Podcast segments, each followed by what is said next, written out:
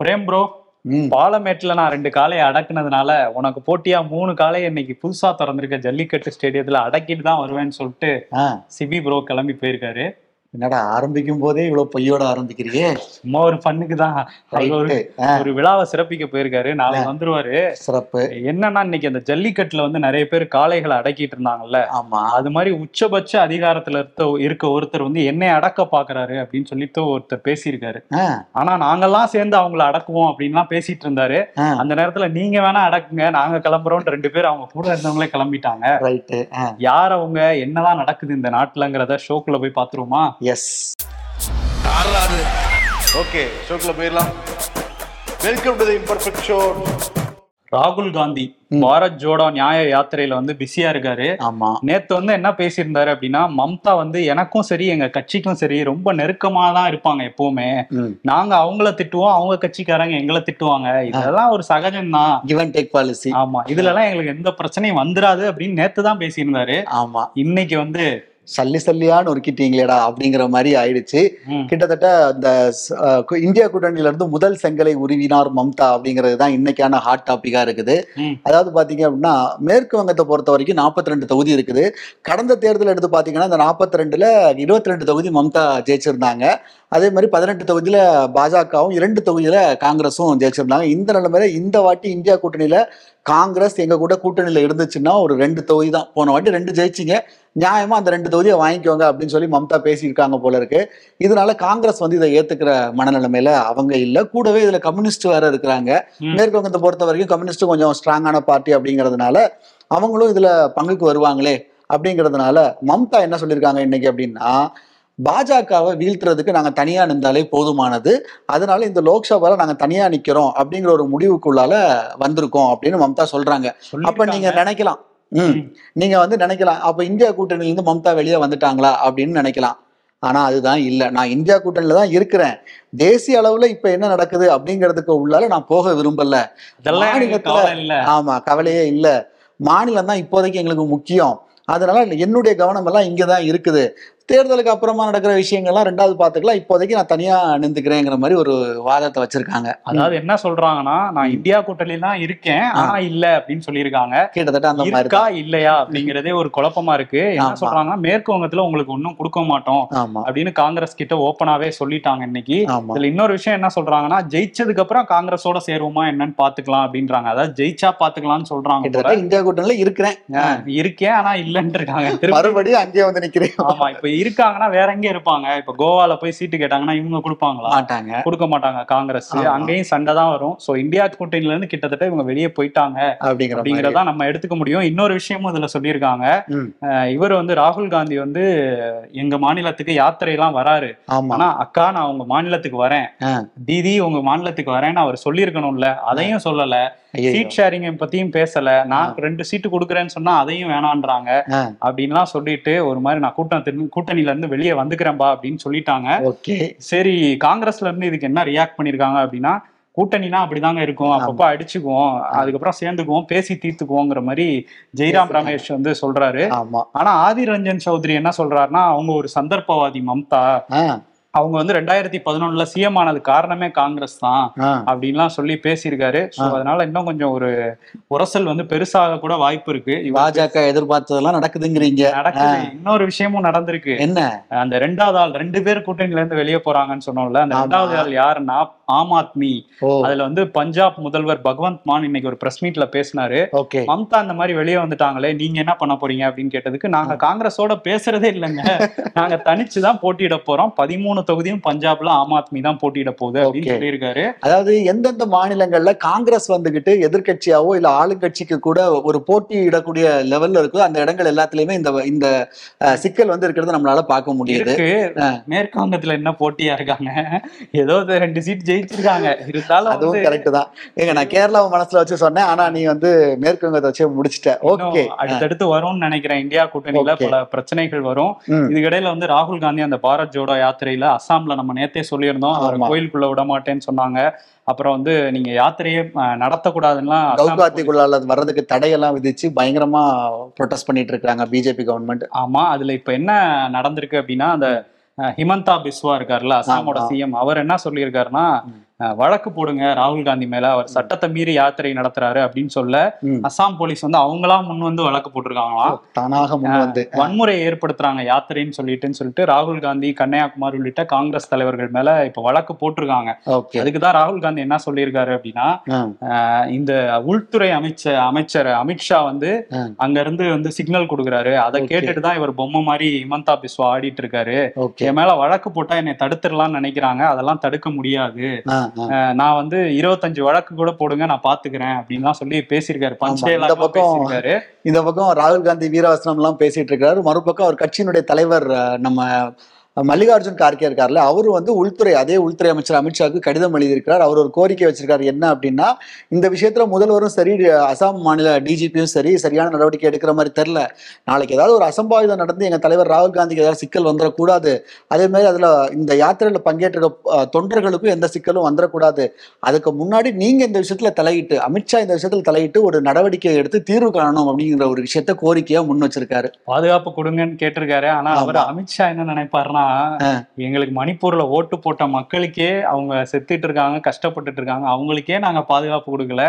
எப்போ பார்த்தாலும் எங்களை எதிர்த்து எதிர்த்து பேசிட்டு இருக்கீங்க, உங்களுக்கு எப்படி கொடுப்போம்னு தான் அவரு மைண்ட் வாய்ஸ் மைண்ட் வாய்ஸ் நினைக்கிறேன். ஆனா வந்து இவரு ராகுல் காந்தியோட குற்றச்சாட்டு என்னன்னா, அமித்ஷா சொல்றாரு அசாம் முதல்வர் செய்யறாரு அப்படிங்கிற மாதிரி, அதனாலதான் கார்கே கேட்கிறாரு இதையும் கொஞ்சம் செய்ய அப்படிங்கிற மாதிரி கோரிக்கையா வச்சிருக்காரு போல. இந்த நேஷனல் நியூஸை பத்தி பேசும்போது இன்னொரு விஷயமே முக்கியமான விஷயம் நடந்திருக்கு. கர்பூரி தாக்கூர் இவர் வந்து பீகாரோட முன்னாள் முதல்வர், இரண்டு முறை வந்து முதல்வரா இருந்திருக்காரு. ஒரு முறை வந்து சமூக நீதி இடஒதுக்கீடுன்னு சொல்லி பிற்படுத்தப்பட்ட பட்டியலின மக்களுக்காக அவர் கொண்டு வந்த இடஒதுக்கீடால ஆட்சியே வந்து இழந்திருக்காரு. சுதந்திர போராட்ட வீரரும் கூட இவரு. மது விலக்கு உள்ளிட்ட முக்கியமான கொள்கைகளை வந்து பீகார்ல தைரியமா துணிச்சலா வந்து கொண்டு வந்த ஒரு சிஎம் இவரு. அவரோட நூற்றாண்டு வந்து இப்போ நெருங்கிட்டு நெருங்கிட்டு இருக்கு. அவர் வந்து மறைந்து முப்பத்தாறு ஆண்டுகள் ஆனாலும் கூட அவரை வந்து கௌரவப்படுத்துற வகையில பாரத ரத்னா விருதை வந்து இந்திய அரசு வந்து அறிவிச்சிருக்காங்க. அயோத்தியால வந்து ராமர் கோயில திறந்து வச்சிருக்காரு பிரதமர் மோடி. அதுதான் ஒரு வாரமா பேசு பொருளா இருந்தது. இப்ப அதுல இன்னொரு விஷயத்த கிளப்பி விட்டுருக்காங்க காங்கிரஸ்ல இருந்து. காங்கிரஸோட முன்னாள் மத்திய அமைச்சர் வீரப்ப மொய்லி அவர் என்ன சொல்லியிருக்காரு அப்படின்னா, பதினோரு நாட்கள் வந்து இளநீர் மட்டுமே குடிச்சு விரதம் இருந்துதான் இந்த பூஜையில எல்லாம் கலந்துகிட்டாரு பிரதமர் மோடின்னு சொல்றீங்க. நான் வந்து ஒரு டாக்டரோட வாக்கிங் போகும்போது பேசினேன், அவர் என்ன சொல்றாருன்னா அதுக்கெல்லாம் வாய்ப்பே இல்லைங்க, அப்படி ஒரு ஆளா உயிரே வாழ முடியாது பதினோரு நாட்கள் அப்படின்னு சொல்றாங்க. அது மட்டும் இல்லாம பிரதமர் மோடியோட அந்த முகத்துல அவர் விரதம் இருந்ததுக்கான எந்த தடையும் இல்ல, நல்லா பிரிஸ்கா சுத்திட்டு இருந்தாரு, இதுக்கெல்லாம் வாய்ப்பே இல்ல, சும்மா ஏமாத்துறாங்கிற மாதிரி அவர் ஒண்ணு கொளுத்தி போட.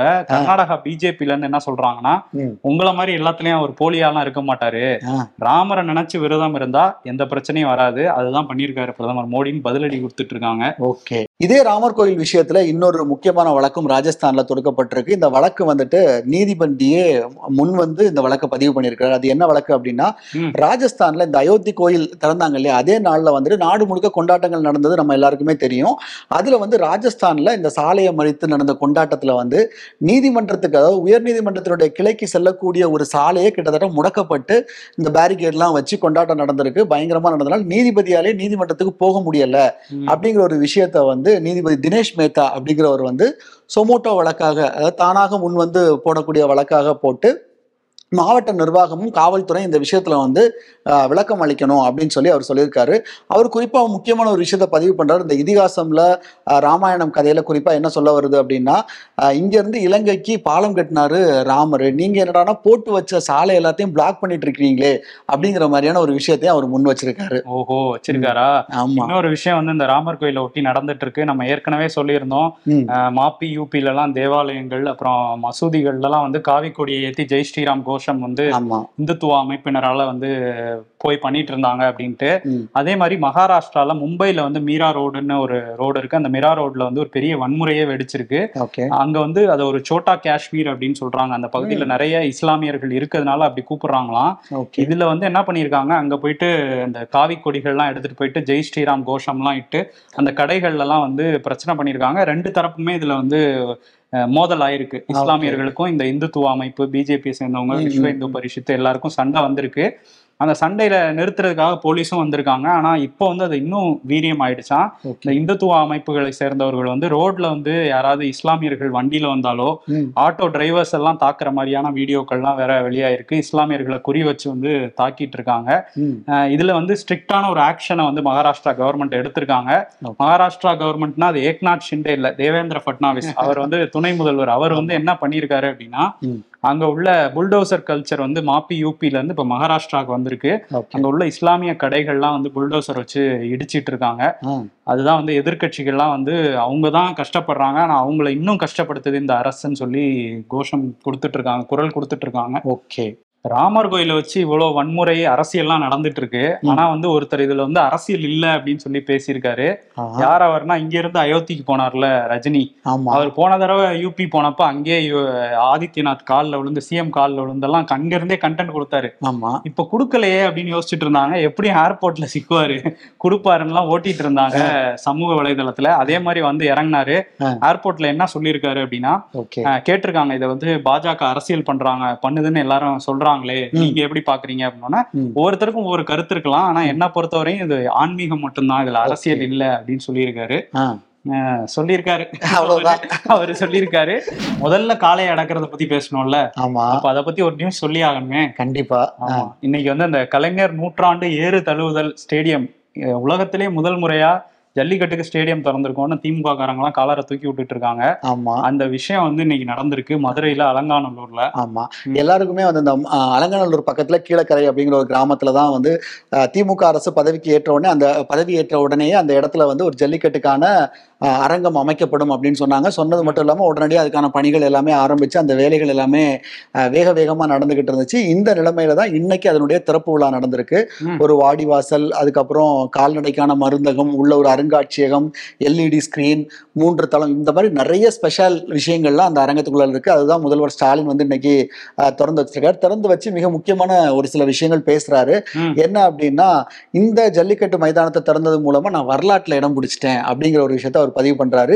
இன்னொரு முக்கியமான விஷயம் என்னன்னா, எப்படியுமே இப்போ தேர்தல் வேற நெருங்கிடுச்சு, மத்திய பாஜக அரசா தொழாம இருக்க முடியாது இல்லையா. சோ இன்டைரக்டா ஒரு அட்டாக் வைக்கிறாரு. நாங்க ஆட்சிக்கு வந்ததுக்கு அப்புறமாட்ட அறிவிச்சு மதுரைக்கு அறிவிச்ச மூன்று திட்டங்கள், ஒன்னு கலைஞர் நூற்றாண்டு நூலகம், இன்னொன்னு கீழடி அருங்காட்சியகம், இப்போ இந்த ஜல்லிக்கட்டுக்கான ஏறு தழுவுதல் அரங்கம். இது மூணையுமே நாங்க ஆட்சிக்கு வந்ததுக்கு அப்புறம் அறிவிச்சோம், மூணையுமே செயல்படுத்திட்டோம், இப்போ திறப்பு விழாவும் மூணும் கண்டுடுச்சு. ஆனா அதே நேரத்தில் ரெண்டாயிரத்தி பதினாறுல ஒரு திட்டம் இதே மதுரைக்கு வரும்னு சொன்னாங்க, அடிக்கலும் நாட்டினாங்க. ஆனால் அது என்ன திட்டம் அப்படின்னு மறந்து போகிற அளவுக்கான ஒரு திட்டம் இருக்குது அப்படின்னு, அது என்ன திட்டம் அப்படின்னு சொல்லாமலேயே எய்ம்ஸை வந்து மறைமுகமாக ஒரு டார்கெட் பண்ணிட்டு போயிட்டாரு. அந்த அடிக்கல், அந்த செங்கல்னு வந்து இப்போ உங்ககிட்ட தான் இருக்கு. ஆமாம், நீங்கள் தான் பேசி ஏதாவது அந்த எய்ம்ஸ் செங்கல் வந்தால் தான். இன்னொரு விஷயம், அந்த தமிழ்நாடு மகளிர் கொள்கைன்னு சொல்லிட்டு அமைச்சரவை கூட்டத்தில் பேசி ஒப்புதல்லாம் கொடுத்துருக்காங்க. ஆமாம், நேற்று நடந்த அமைச்சரவை கூட்டத்தில் கீதா ஜீவன் தலைமையிலான குழு தயாரித்த ஒரு மகளிர் கொள்கைக்கு கொள்கை அறிக்கைக்கு வந்து நேற்று ஒப்புதல் கொடுத்துருக்காங்க. இதன் மூலமாக இது இதில் என்னென்ன விஷயங்கள்லாம் இருக்குன்னு வரும் நாட்களில் நமக்கு தெரிய வரும். இருந்தாலும் மிக முக்கியமாக அரசு மற்றும் தனியார் பணியிடங்களில் பெண்களுக்கு சம உரிமை வழங்கணும், குறிப்பாக தலைமை பொறுப்புகள்லையும் பெண்களுக்கு வந்து ஐம்பது சதவீதம் வந்து இடம் அளிக்கணும் அப்படிங்கிற மாதிரியான விஷயங்கள் இருக்குது. அதேமாதிரி பெண்கள் பாதுகாப்புக்கு தொடர்பான சில விஷயங்களும் இருக்குது. பெண்கள் வந்து ஒரு விஷயத்தில் புகார் கொடுக்குறாங்க அப்படின்னா இருபத்தி நான்கு மணி நேரத்துக்கு உள்ளால் அந்த வழக்கில் எஃப்ஐஆர் பதிவு பண்ணணும். அதே மாதிரி நூறு நாள் வேலை திட்டத்தில் இந்த மாதிரி நிறைய விஷயங்கள் வந்து பெண்கள் பாதுகாப்பு தொடர்பாகவும் பெண்கள் மேம்பாட்டு தொடர்பாகவும் இந்த அறிக்கையில் வந்து நிறைய விஷயங்கள் சொல்லப்பட்டிருக்கு. இதுக்கு தான் இப்போதைக்கு ஒப்புதல் கொடுத்துருக்காங்க. இது தொடர்பான விஷயங்கள், இது தொடர்பான முழு தகவல்கள் எல்லாம் அடுத்தடுத்த நாட்களில் வெளியே வரும். ஓகே, சொல்லியிருக்காங்க. இதெல்லாம் பாராட்டக்கூடிய விஷயமா இருந்தாலும் டுவெண்ட்டி ஃபோர் ஹவர்ஸ்ல எஃப்ஐஆர் போடுறது, பெண்களுக்கான பாதுகாப்பு, இதெல்லாம் சொல்றாங்க. ஒரு திமுக எம்எல்ஏ, பல்லாவரம் எம்எல்ஏ கருணாநிதி மகன் வீட்டுல ஒரு பன்னி பெண்ணுக்கு பனிப்பெண்ணுக்கு நடந்த அந்த கொடூரம் வந்து நம்ம எல்லாருமே பார்த்திருப்போம். அதுல இப்போ வரையும் அவங்கள பிடிக்கல, தனிப்படை மட்டும் அமைச்சிருக்காங்க. எஃப்ஐஆருமே லேட்டா தான் போடப்பட்டது. இதுல இன்னொரு விஷயம் என்னன்னா, அதிமுக வந்து ஒரு விஷயத்தை அறிவிச்சிருக்காங்க. பிப்ரவரி ஒன்னாம் தேதி பனிப்பெண்ணுக்கு நேர்ந்த கொடுமை எங்களால் தாங்கிக்க முடியல, நாங்க வந்து போராடியே தீர்வோம்னு சொல்லியிருக்காங்க. ஓகே, அவங்க பட்டியலின பெண் போராடுங்க, எல்லாம் சரி. இதே மாதிரி வேங்கை வயலுக்கு ஒரு போராட்டத்தை நீங்க அறிவிச்சா என்ன அப்படிங்கிற கேள்வி மக்களுக்கும் வரும், நமக்கும் வரும். ஓட்டு போயிடுமேன்னு பார்க்கலாம். கன்னியாகுமரி மாவட்டத்தில் வந்து ஒரு கொடூரமான ஒரு படுகொலை வந்து நடந்திருக்கு. இதில் வந்து நாம் தமிழர் கட்சியோட தக்கலை ஒன்றிய செயலாளராக இருக்காரு சேவியர் பாபு. இவர் போக்குவரத்து துறையில் மெக்கானிக்காவும் பணிபுரிஞ்சிட்டு இருக்காரு. இவர் வந்து அந்த மேலோடு அப்படிங்கிற பகுதியில் உள்ள சர்ச்சில் போய் கேள்வி கேட்டிருக்காரு, என்ன நீங்கள் சரியாகவே கணக்கெல்லாம் வச்சில்லையே, நிறைய குளறுபடி இருக்கேன்னு சொல்லி அந்த சர்ச்சோட பாதிரியார் ராபின்சன்கிறவர்கிட்ட வந்து கேள்வி கேட்டிருக்காரு. கேள்வி கேட்டது மட்டும் இல்லாமல் அதை பற்றி சமூக வலைதளங்கள்லையும் எது எழுதியிருக்காரு. இதனால அந்த அறக்கட்டளை, அந்த தேவாலய அறக்கட்டளை நிர்வாகத்திலிருந்து நடத்தக்கூடிய பள்ளியில தான் வந்து சேவியர் குமாரோட மனைவி ஜெமீலா வந்து பணி ஆசிரியரா வந்து பணியாற்றிட்டு இருந்தாங்க. இந்த இவர் இந்த மாதிரி கேள்வி எல்லாம் கேட்டதுனால அவங்கள வந்து பணியிடை நீக்கமும் செஞ்சிருந்தாங்க. செஞ்சது மட்டும் இல்லாம நீங்க ஒரு சேவியர் குமார் ஒரு மன்னிப்பு கடிதம் கொடுத்தா மட்டும்தான் அவங்கள சேர்த்துக்குவோம் அப்படின்லாம் சொல்லி சொல்லியிருக்காங்க. இதனால பிரச்சனை போய்கிட்டே நடந்துட்டே இருந்திருக்கு. இதுல வந்து இதை பத்தி பேசுறதுக்காக சேவியர் குமார் வந்து பாதிரியார் இல்லத்துக்கு போயிருக்காரு. அந்த இடத்துல என்ன நடந்திருக்கு அப்படின்னா, போனவர் திரும்ப வரவே இல்லை, அங்க வச்சு வந்து அவர் படுகொலை வந்து செய்யப்பட்டிருக்காரு. இதுல வந்து பாதிரியார்கள் ராபின்சன், பெனிட்டோ இவங்க ரெண்டு பேருக்கும் தொடர்பு இருக்குன்னு சொல்லியிருக்காங்க. இது மட்டும் இல்லாம திமுகவோட தக்கலை ஒன்றிய செயலாளர் ரமேஷ் பாபு இவரும் இந்த கொலையில வந்து சம்பந்தப்பட்டிருக்காருன்னு சொல்ல, இவங்க மூணு பேர் உட்பட ஒரு பதினைந்து பேர் மேல காவல்துறை வழக்கு போட்டிருக்காங்க. இதனால நாம் தமிழர் கட்சியோட ஒருங்கிணைப்பாளர் சீமான் வந்து கொந்தளிச்சிருக்காரு. ஒரு எங்களோட கட்சி நிர்வாகி இந்த மாதிரிதான் திமுக வந்து எல்லா இடத்துலயும் அதிகாரத்தை வச்சு இந்த மாதிரி ரவுடிசம் பண்ணிட்டு இருக்காங்கன்னு சொல்லி அவர் கொந்தளிச்சிருக்காரு. ஆமா, இந்த விஷயத்துல ஒரு போராட்டம் கூட அவங்க அறிவிச்சிருக்காங்க, கண்டன போராட்டம் நடத்தப்படும் அப்படின்னு சொல்லி நாம் தமிழர் கட்சி அறிவிச்சிருக்காங்க. கிட்டத்தட்ட வர வெள்ளிக்கிழமை வந்து இது தொடர்பான ஒரு ஆர்ப்பாட்டத்தை வந்து அவங்க முன்னெடுக்கிறாங்க. இதே நேரத்தில் திமுக சைடில் என்ன ரெஸ்பான்ஸ் இருக்குது அப்படின்னு நம்ம பார்க்கும்போது, இந்த தக்கலை ஒன்றியத்தினுடைய செயலாளராக இருக்கக்கூடிய ரமேஷ் பாபு இருக்கார் இல்லையா, அவரை வந்து கட்சியிலேருந்து சஸ்பெண்ட் பண்ணி கட்சி தலைமை வந்து இன்னைக்கு அறிவிப்பு வெளியிட்டிருக்காங்க. கட்சியினுடைய பொதுச் செயலாளர் துரைமுருகன் வந்து அறிவிப்பை வெளியிட்டிருக்கிறாரு. பொறுப்புல இருந்தும் வந்து இன்னைக்கு இடைநீக்கம் பண்றோம் அப்படின்னு சொல்லியிருக்காங்க. இதுல இருந்தே தெரியுது அவர் ஏதோ ஒரு வகையில சம்பந்தப்பட்டிருக்காரு கொலையிலன்னு. இதெல்லாம் வந்து திமுக தலைமை கண்டுக்கணும், கண்டும் காணாம இருக்கக்கூடாது. ஆமா, ஏதேதோ விஷயம் எல்லாம் பத்தி பேசிட்டு இருக்கோம். சென்னையிலே ஒரு மிக பிரம்மாண்டமான கிரகப்பிரவேசம் நடந்திருக்கு, அதை பத்தி பேசவே இல்லையே. ஓ, கிரகப்பிரவேசமா? யாரும் இல்ல. சசிகலா இருக்காங்களா, ஜெயலலிதாவுடைய தோழி, ஸ்மால் மம்மியா, எஸ், அவங்களுடைய ஒரு வீடு வந்து இன்னைக்கு கிரகப்பிரவேசம் நடந்திருக்கு. அதுதான் இன்னைக்கு எல்லா இடத்துலயும் ஒரே பேச்சா இருக்குது. ஏன் அப்படின்னா, அவங்களுடைய வீடு சென்னையில எந்த பகுதியில கிரகப்பிரவேசம் நடந்திருக்கு அப்படிங்கிறது தான் முக்கியம். போயஸ் கார்டன், எஸ், போயஸ் கார்டன் பகுதியில் தான் வந்து இந்த வீடு அமைக்கப்பட்டிருக்கு. அதுவும் ஏற்கனவே இவங்க முப்பது வருஷமா இருந்தாங்க இல்லையா வேதா இல்லம் போயஸ் கார்டன்ல, அதுக்கு ஆப்போசிட்லே தான் இந்த வீடு கட்டப்பட்டு வந்திருக்கு. இந்த வீடு என்ன, இந்த வீடு எப்போ கட்டப்பட்டது, இதெல்லாம் என்ன விஷயம் அப்படின்னு சொல்லி நம்ம விசாரிச்சோம். அப்போதான் நமக்கு சில விஷயங்கள்லாம் தெரிய வந்துச்சு. என்ன அப்படின்னா, ஜெயலலிதா உடைய மரணத்துக்கு அப்புறமா ஒரு மூன்று நான்கு மாதங்கள்லேயே வந்து இவங்க அந்த சொத்து குவிப்பு வழக்கில் சிறை செல்ல வேண்டிய சூழல் வந்துச்சு. அதே அதே நேரத்தில் வந்து இந்த வேதா இல்லம் அப்படிங்கிறது வந்து சசிகலா கைக்கு போயிடக்கூடாதுங்கிறதுக்காக இதுக்கு அரசு உடமையாக்கக்கூடிய பணிகள்லாம் அப்போ இருந்து அதிமுக ஆட்சி காலத்துல நடந்துட்டு இருந்துச்சு. சோ இதுல நீதிமன்ற வழக்கும் போயிட்டு இருந்துச்சு. சோ வேதா இல்லம் ஓரளவுக்கு நமக்கு கிடைக்கிறதுக்கான வாய்ப்பு ரொம்ப ரொம்ப கம்மி அப்படின்னு தெரிஞ்சதுனால தன்னுடைய பேர்ல இருந்த அந்த வேதா இல்லத்துக்கு ஆப்போசிட்லயே ஒரு பார்க்கிங் ஸ்லாட்டா தான் இருந்துச்சு முன்னாடி ஜெயலலிதா இருக்கிறப்போ. பார்க்கிங்ல வீடு கட்டிட்டாங்களா? ஆமா, அந்த இடத்துல வந்து ஒரு காலி இடமா இருந்துச்சு, அதனால அதுல பார்க்கிங் யூஸ் பண்ணிட்டு இருந்தாங்க. அந்த இடத்துல வீடு கட்டுவதற்கான பணிகளை வந்து சசிகலா சிறையில இருக்கும் போதே ஆரம்பிச்சுட்டாங்க. உள்ள இருந்து ஷாப்பிங் மட்டும் இல்ல, பிளானிங்லாம் போட்டு இதையும். ஆமா, ஸோ கிட்டத்தட்ட மிக பிரம்மாண்டமா அந்த வீடு அமையணும்னு ஆரம்பத்திலே திட்டமிட்டாங்க. ஏன் அப்படின்னா, அவங்க வந்து என்னன்னா ரொம்ப ஸ்ட்ராங்கா அப்ப ஸ்ட்ராங்கா நம்பின விஷயம் என்னன்னா, நம்ம சிறையில இருந்து வெளியே வந்ததுக்கு அப்புறமா அரசியல்ல ஒரு பெரிய ரவுண்டு வருவோம், கட்சி நம்ம கையில வந்துடும், நிர்வாகிகள் நம்ம கையில வந்துருவாங்க, நம்மளை சந்திக்க நிறைய நிர்வாகிகள் கட்சி நிர்வாகிகள்லாம் வரிசை கட்டி நிற்பாங்க, ஜெயலலிதா மாதிரி நாமளும் பால்கனில இருந்து கையெல்லாம் காமிக்கணும், இந்த மாதிரியான திட்டங்கள்லாம் அவங்களுக்கு இருந்திருக்கலாம் அப்படின்னு சொல்றாங்க. இந்த வீட்டினுடைய அமைப்பு பாக்குறப்பவும் நமக்கு அப்படிதான் தெரிய வருது. அதே மாதிரி வேதா இல்லத்துல இருந்த மாதிரி இங்கேயும் ஒரு பால்கனி, ஒண்ணுக்கு ரெண்டு பால்கனியாவே, ஃபர்ஸ்ட் ஃப்ளோர்ல ஒரு பால்கனி, செகண்ட் ஃப்ளோர்ல ஒரு பால்கனி எல்லாம் வச்சிருக்காங்க. சந்திரமுகியா நினைச்சாங்க. ஆமா, சோ இன்னைக்கு காலையில அந்த வீட்டுலதான் வந்து கோ பூஜை பண்ணி, கணபதி பூஜை எல்லாமே பண்ணி குடிபெயர்றதுக்கான விஷயங்கள்லாம் நடந்திருக்கு. குடும்பத்துல ரொம்ப நெருக்கமானவங்களுக்கு மட்டும் தான் அழைப்பு, வேற யாருக்கும் பெரிய அழைப்பெல்லாம் இல்லைங்கிறதுனால வெளியில பெருசா இந்த விஷயம் தெரிய வரல. தினகரன் வந்தாரா? இல்லையே, வரலையே. அவருக்கு நெருங்கிய குடும்பம் அப்படின்னு சொன்னதுனாலயோ இன்னும் தெரியல, அவங்க அவங்க வந்து வீட்டை கட்டி கிரகப்பிரவேசம் பண்ணியிருக்காங்க. ஆமா, இதுக்கப்புறம் சின்னம்மாவோட சபதம் அடிப்பாங்கன்னு நினைக்கிறேன் மூணு வாட்டி. ஆமா, போயஸ் கார்டன் வந்துட்டாங்கடா, இதுக்கப்புறம் பாருங்கடா அப்படிங்கிற மாதிரியான விஷயங்கள் எல்லாம் நடந்துகிட்டு இருக்குது. ஓகே, இன்னொரு விஷயம் என்னன்னா, இப்போ நீங்க சொன்னீங்க இதை விட பிரம்மாண்டமான ஒரு விஷயம் வந்து தமிழ்நாட்டுல தமிழ்நாட்டுல மட்டும் இல்லாம இந்திய அளவுலயே எதிர்பார்த்துட்டு இருக்காங்க. ஏற்கனவே இந்தியா கூட்டணி பிச்சுக்கிட்டு போனா என்னன்னு ஒரு நியூஸ் இருந்தா கூட அதை ரீட் பண்ற லெவல்ல ஒருத்தர் வந்திருக்காரு. யார் அவர்னா, நான் வந்து ஒரு செயற்குழு நடத்த போறேன், அதுக்கப்புறம் என்னோட நாடாளுமன்ற தேர்தலில் யாரோட கூட்டணி வைக்க போறேன் அப்படிங்கிறத நான் சொல்லுவேன் அப்படின்னு யாரு சொல்லியிருக்காருன்னா, தமிழ் மாநில காங்கிரஸோட தலைவர் ஜி கே வாசன் வந்து அதிரடியா பேசியிருக்காரு. அவரே வந்து செயற்குழு எல்லாம் பாருங்க எப்படி நடத்த போறேன்னு இருக்காரு. சரி, இவர் இப்படின்னா இன்னொருத்தர் நேத்து செயற்குழு நடத்தியிருக்காரு. ஆமா, அந்த அவசர செயற்குழு நிர்வாகிகள் குழு கூட்டம்ங்கிறதும் ரொம்ப முக்கியமான ஒரு விஷயம். வரும் உங்களுக்கு அவசரம்னா எவ்வளவு நேரத்துல அந்த கூட்டத்தை நடத்துவீங்க? அவசரம்னா அடுத்து ஒரு மணி நேரம் இல்ல ஒரு இருபத்தி நாலு மணி நேரம். சரி, ஓகே. தமிழ்நாட்டுல இருந்து எல்லாரையும் கூப்பிடணும். எவ்வளவு நேரத்துல? இருபத்தி நாலு மணி நேரம் போதுமே, பரவாயில்ல. நாங்க இருபதாம் தேதி அவசர செயற்குழு கூட்டத்தை அறிவிச்சு இருபத்தி மூணாம் தேதி அந்த கூட்டத்தை நடத்தியிருக்கோம். இல்ல, அவங்க கட்சிக்கு அது அவசரம் தானே? அவ்வளவு அவசரமாட்டு ஒரு நிர்வாகிகள் குழு கூட்டம் நேற்று சென்னை மாநில அலுவலகத்துல நடந்திருக்கு. இந்த கூட்டத்துல நிறைய விஷயங்கள் பேசப்பட்டிருக்கு. குறிப்பா நாடாளுமன்ற எலெக்ஷன் நெருங்கிட்டு வருது, கூட்டணி இந்த மாதிரி விட்ட விஷயங்கள்லாம் பேசப்பட்டிருக்கு. தேர்தலில் எல்லாரும் பயங்கரமா வேலை பார்க்கணும் அப்படிங்கிற அறிவுறுத்தல்கள் கொடுத்துருக்கு.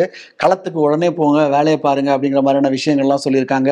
அதுக்கப்புறமா கட்சியினுடைய துணைத் தலைவரான மௌரியா இருக்கிறார் இல்லையா, அவர் வந்து நாங்கள் வந்து ஒரு ரெண்டு விதமான நிபந்தனைகள்லாம் இருக்குது, எங்களுடைய கொள்கைக்கு ஒத்து போறவங்க கூட தான் நாங்கள் கூட்டணி வைப்போம், இந்த மாதிரி சில நிபந்தனைகள்லாம் இருக்குது, நிபந்தனைகளை ஏத்துக்கிறவங்க கூட தான் நாங்கள் கூட்டணி வைப்போம் அப்படிங்கிற மாதிரி அவரு சொல்லியிருக்காரு. இல்லை, கொள்கை தான் அவர், நான் சொல்ல மாட்டேன், சொன்னா காப்பி அடிச்சிருவாங்கன்னு கமல் சொன்னாரு. கூட்டணிக்கு மட்டும் சொல்லுவாங்க போல இருக்கு. கொள்கையை அப்ப சொல்லிருக்காங்க. என்ன என்ன நிபந்தனை அது? அதான் சொல்றேனே, எங்க கொள்கையோட ஒத்து போறவங்க கூட தான் கூட்டணி. என்ன கொள்கை? இதெல்லாம் கேட்கக்கூடாது. வருவாங்க, சொல்லுவாங்க, அதெல்லாம் கூட்டணி பேசும்போது பேசிப்பாங்க. வருண், சோ எல்லாரையும் வேலை பார்க்க சொன்ன கமல் அவரும் தன்னுடைய வேலைகள்ல தீவிரமா இறங்கிட்டார் அப்படின்னு இன்னைக்கு ட்வீட்ல பார்த்தோம். எஸ், தட் லைஃப் படத்தினுடைய ஷூட்டிங்காக கமல் ஹாசன் அவர்கள் இன்று அதனுடைய ஆரம்ப கட்ட பணிகள் எல்லாம் முடிஞ்சு இன்னைக்கு ஷூட்டிங்கே போயிட்டாங்க. சரி, ஓகே, பாப்போம் அந்த ஷூட்டிங்கை முடிச்சுட்டு எப்படி தக் லைஃபா இருக்கா. அரசியல் தக் லைஃப் பயங்கரமா போயிட்டு இருக்கு இந்த மாதிரி.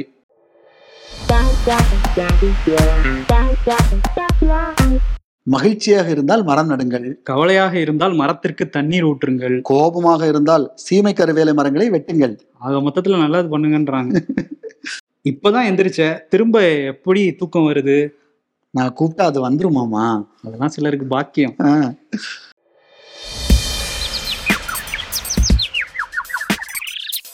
சுதந்திரம் பெற நேதாஜியே காரணம் அப்படின்னா நாங்க யாரு அப்படின்னு சாவர்கர் சோகமா கேட்கிறாரு. அதுவும் புல்புல் பறவை மேல இருந்து. உலகத்திலேயே மிக கடினமான வேலை ஜியோட பர்சனல் போட்டோகிராஃபரா இருக்கிறது தான் போல. ரொம்ப கஷ்டம்தான். இதோ வந்துட்டேன். வரும், ஏகப்பட்ட சம்பவங்கள் நடந்திருக்கே, இன்னைக்கு யாருக்கு அவார்டு? ஏகப்பட்ட சம்பவங்கள் நடந்தாலும் ஒட்டுமொத்த இந்தியாவுக்கும் இந்தியா கூட்டணியே பிரிச்சு செய்யற மாதிரி ஒரு சம்பவம் நடந்திருக்கிறதுனால அக்கா வேற கேட்டிருக்காங்க. அக்கா, தம்பி சொல்லிருக்கலாம்லப்பா, நீங்க வரீங்கன்னு சொல்லாம விட்டீங்களேன்னு, அலையா விருந்தாளியா வந்துட்டீங்களே அப்படின்ட்டு அப்படின்னு மம்தா ஃபீல் பண்ணிருக்காங்க. கூட்டணியில இருக்கேன் ஆனா இல்லங்கிற மாதிரி சொல்லியிருக்காங்க. மேற்கு வங்கத்துல நான் உங்களுக்கு சீட்டு தர மாட்டேங்கிறதையும் சொல்லிட்டாங்க. ஆனா கூட்டணியில தான் இருக்கேன் இருக்காங்க, ஆனா சீட்டு கொடுக்க மாட்டாங்க. இன்னொரு பக்கம் வந்து ஆம் ஆத்மியும் கிட்டத்தட்ட பஞ்சாப்ல கலந்துகிட்டோங்கிறத அந்த சிஎம்ஏ பகவந்த் மானே சொல்லிட்டாரு. ஆமா, ஸோ இந்தியா கூட்டணிக்கே வந்து விருது கொடுத்துடலாம். கூட்டணிக்கே நாலு அவார்டு, டீம் அவார்டு. இவங்க மூணு பேர், ராகுல், மம்தா, கெஜ்ரிவால வச்சுக்கலாம். நாங்க பிஜேபியை வீட்டுக்கு அனுப்பியே தீர்வோம்னு சொன்னவங்க ஓவராலா அவங்க வீட்டுக்கு போயிட்டு இருக்காங்க. இதுல என்னன்னா வந்து ஃபர்ஸ்ட் நாலு கூட்டம் நடத்தினாங்கல்ல, இப்படி இப்படின்னு ஒன்னா நின்று போட்டோக்கெல்லாம் போஸ்ட் கொடுத்தாங்க. பட் இப்ப எல்லாம் வெளி வேஷம் அப்படிங்கிற மாதிரி ஒரு தோற்றத்தை உருவாக்கி இருக்காங்கல்ல. ஸோ எல்லாம் வெளி வேஷம் அப்படிங்கிறதே அவார்டா ராகுல், மம்தா, கெஜ்ரிவால் கொடுத்துட்டு கிளம்பிடுவோமா? கிளம்புவோமா? நன்றி.